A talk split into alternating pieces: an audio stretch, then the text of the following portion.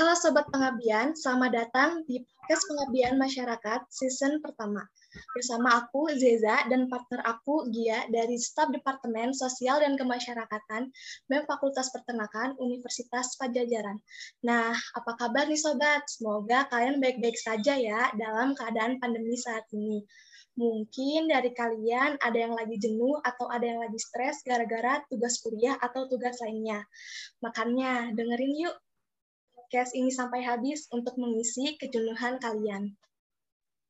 Benar banget, C.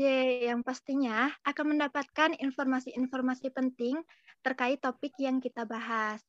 Baik, sesuai dengan judulnya, kali ini kita akan membahas pencerdasan desa melalui gerakan pemuda. Nah, di sini sudah ada Kak Boy yang merupakan narasumber dari podcast malam ini. Baik, langsung aja yuk kita bincang-bincang bareng Kak Boy. Halo Kak Boy. Halo. Gimana nih Kak, kabar Kak Boy hari ini? Alhamdulillah, baik sekali. Bagaimana kabarnya teman-teman nih, Kak Zeza sama Kak Gia? Sehat semuanya? Alhamdulillah, Kak, sehat. Wah, keren, keren. Terima kasih sudah menyempatkan waktu. Alhamdulillah, terima kasih juga Kak kalau gitu. Semoga Kakak selalu baik dan sehat selalu ya Kak. Amin, you too. Uh, sebelumnya terima kasih banyak nih untuk Kak Boy sudah menyempatkan hadir di acara podcast malam ini. Oh iya Kak, sebelum ke topik pembahasan mungkin hmm. kurang apa ya Kak kalau belum kenalan-kenalan terlebih dahulu. Nah, boleh nih Kak untuk memperkenalkan diri terlebih dahulu. Baik, terima kasih Kak Zeza dan Kak Gia. Jadi perkenalkan, nama saya Hosni Mubarak. Biasanya saya dipanggil dengan sebutan Kak Boy atau Boy sama teman-teman. Terus saya ikut organisasi Laskar Pengajar itu dari pertama kali tahun dua ribu tujuh belas. Bulan Januari itu pertama kali Laskar Pengajar dibentuk. Pada dasarnya di awal tuh teman-teman dan yang lain itu mengadakan kegiatan ini dalam bentuk taman baca, yaitu memberikan apa namanya wadah untuk adik-adik yang ada di Gedang Sewuh tepatnya, eks-lokalisasi di sana untuk membaca seperti itu.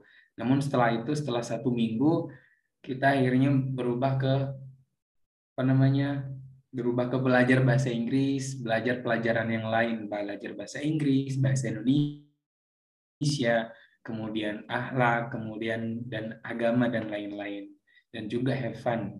Dan akhirnya kita dapat beberapa kelas yang diberikan dari pihak desa sana untuk kita pakai sebagai tempat belajar. Karena sebelum kita dapat kelas, kita belajarnya di masjid. Di situ tuh ada masjid besar. Nah, itu pertama kali kita mengajak adik-adik di sana untuk belajar. belajar bareng dan belajar membaca di sana. Seperti itu. Terus waktu itu saya masih jadi volunteer sebagai sukarelawan aja. Eh sorry, sebagai relawan maksud saya, sebagai relawan di Laskar Pengajar di tahun dua ribu tujuh belas. Seperti itu. Wah, hebat banget ya, Ja. Kakaknya udah lama banget nih mengabdi di Laskar Pengajar ini. Karena berhubung sudah lama mengabdi, aku jadi penasaran nih Kak tentang pengalaman Kakak selama mengabdi. Mungkin boleh nih Kak diceritakan pengalaman uh, seru apa saja yang sudah Kak Boy lalui. Wow, kalau misalkan diceritakan semuanya, saya rasa banyak sekali ya pastinya. Yang pengalaman saya yang sangat seru adalah ketika saya tuh ngajar anak-anak di sana dan mereka itu kan untuk akses pendidikan sangatlah berbeda ya daripada teman-teman yang tinggal di tempat lain. Jadi pengalamannya adalah mereka tuh sangat bahagia sekali gitu bertemu dengan kakak-kakak dari Laskar Pengajar dan mereka sangat antusias meskipun kadang-kala mereka juga nggak mau belajar kayak gitu.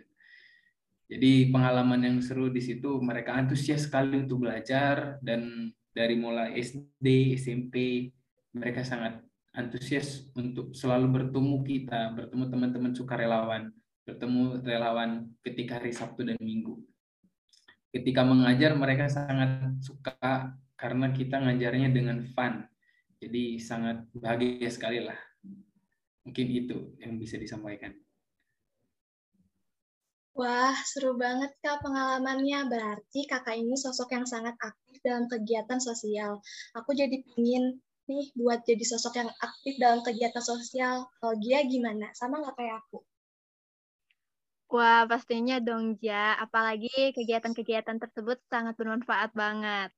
Nah, dari tadi kita uh, sudah mendengarkan nih, Sobat Pengabdian, tentang pengalaman yang seru-serunya aja. Aku jadi penasaran nih, Kak. Pasti kan di setiap kegiatan itu ada cerita dukanya ya, Kak. Uh, kalau boleh tahu, apa aja sih Kak pengalaman duka yang sudah Kakak lalui selama mengabdi di kegiatan Laskar Pengajar? Baik, terima kasih.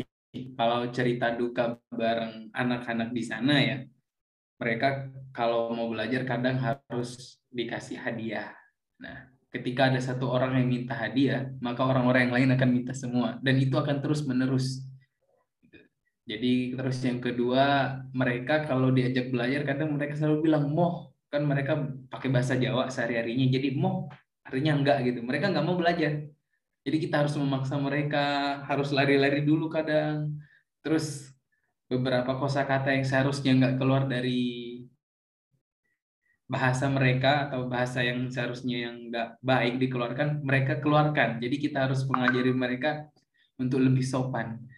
Dan itu mungkin yang tersulit bagi kami, karena kami yang hanya ketemu sama mereka hanya Sabtu dan Minggu, dan di mana kami harus memberikan contoh yang baik buat mereka untuk lebih baik dalam bertutur kata. Jadi kita harus demi apa ya, sedikit demi sedikit untuk merubah mereka, lebih-lebih dalam tutur kata, bahasa-bahasa yang seharusnya tidak dikeluarkan. Bahkan kadang-kadang mereka ya um, apa namanya bertengkar, terus kadang juga marah sama kami, sama relawan, karena nggak mau belajar. Jadi kami harus bersabar di situ. Karena kita mengajari teman-teman yang emang punya background yang berbeda, seperti itu. Dan untuk pengabdian sendiri, kita harus apa ya, yakin, karena kita harus selalu berbuat baik kepada orang. Saya rasa khairun nas anfa'uhum linnas gitu. Jadi sebaik-baik manusia adalah manusia yang memberikan kebaikan kepada orang lain. Apalagi lebih-lebih tentang kemanusiaan.